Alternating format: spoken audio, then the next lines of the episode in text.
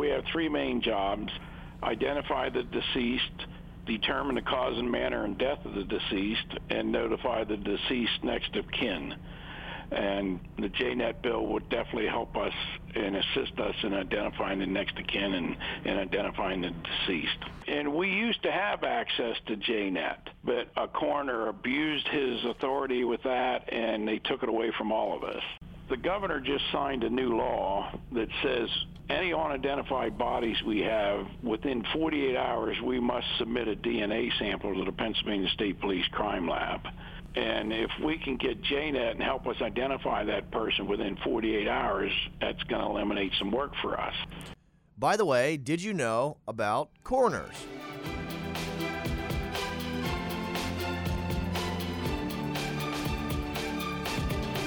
Welcome back to By the Way, Did You Know?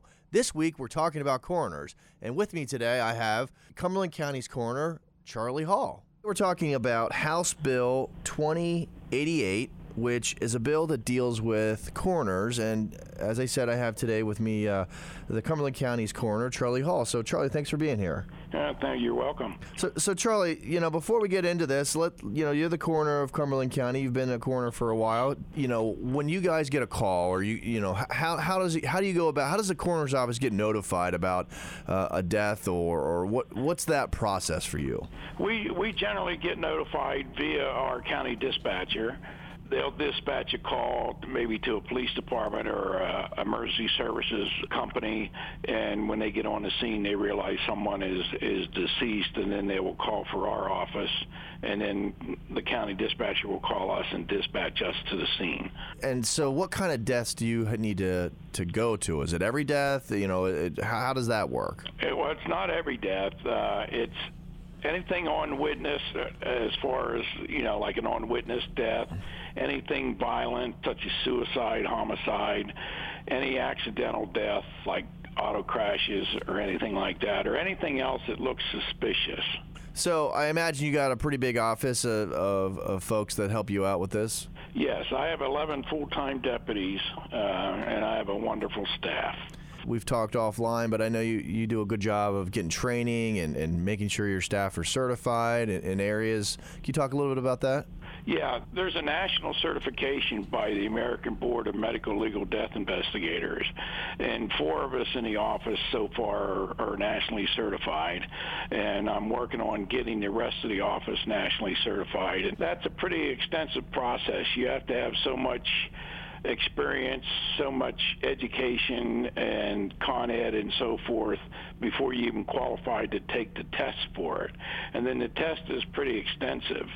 And then once you get certified, then you have to maintain so many hours of continuing education to keep that certification. And I'm also working on getting the office uh, nationally accredited by the International Association of Coroners and Medical Examiners. So, so really leads into this bill and why it's important. Uh, so, coroners generally are part of the crime investigation, whether it is a crime scene or it's an investigation to determine if it's a crime scene. Unfortunately, however, they don't have access to some records that are generally permitted to other criminal justice organizations. Is that do I got that right? And we used to have access to JNet, but apparently a coroner abused his authority with that and they took it away from all of us. Instead of punishing the coroner that abused it, they took it away from all of us. And it has really hindered our uh, abilities to do what we need to do. Can you explain what JNet is? Well, it's part of the uh, PennDOT Department of Motor Vehicles where we could run names and addresses and get photos off their driver's license to identify the deceased. If they're an organ donor uh, Uh, marked on their driver's license, it'll give us that information. And it also gives us their address and so forth so we can initially start trying to find next of kin to notify the next of kin. And without this information, I imagine it's pretty difficult to do these necessary things. Yeah, we have to rely on other software programs that cost our offices, you know, a considerable amount of money every year to be able to use that. We have Clear, we have Accurint, those type of programs that we use to try to find next of kin, but it, it sort of hinders us so PennDOT here you know, looks like this is just a case of someone screws up and they they punish everybody here. It, you know, why why is this going to help you do your job better?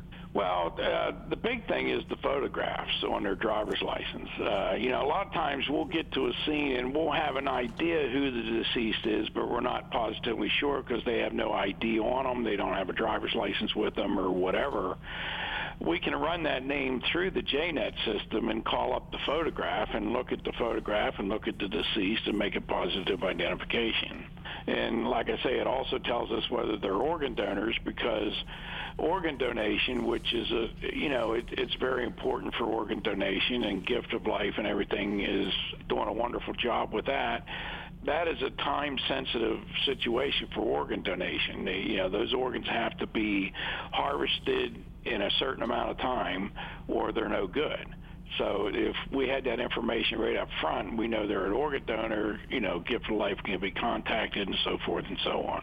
Yeah, extremely, extremely important. I mean, if, if folks take the make the decision to be organ donors, we certainly want to let that go to waste. Uh, I, you know, it's a terrible, terrible thing, and just because of one bad actor, we it really is unfortunate that your job is now difficult.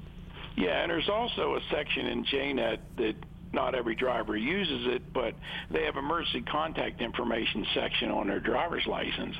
And if everybody used that, they would have an emergency contact information that we would be able to access with JNet. So, you know, that would give us a head start on finding uh, next of kin. After our conversation today, I, I, I don't see why uh, coroners aren't considered criminal justice agencies. It sounds to me that you're you're well within that category, and, and I think this bill will, will do a good job of, of getting you back into that and, and, and kind of correct a wrong that PennDOT's made here.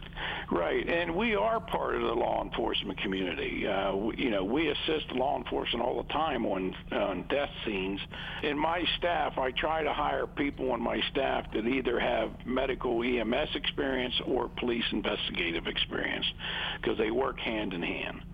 The governor just signed a new law that says any unidentified bodies we have, within 48 hours, we must submit a DNA sample to the Pennsylvania State Police Crime Lab.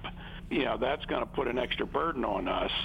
And if we can get JNet and help us identify that person within 48 hours, that's going to eliminate some work for us. So well, great. Well, thanks, Charlie, for being here, I, and thanks to Charlie Hall, the Cumberland County Coroner, for for participating, and thanks for helping us explain this bill to, to folks.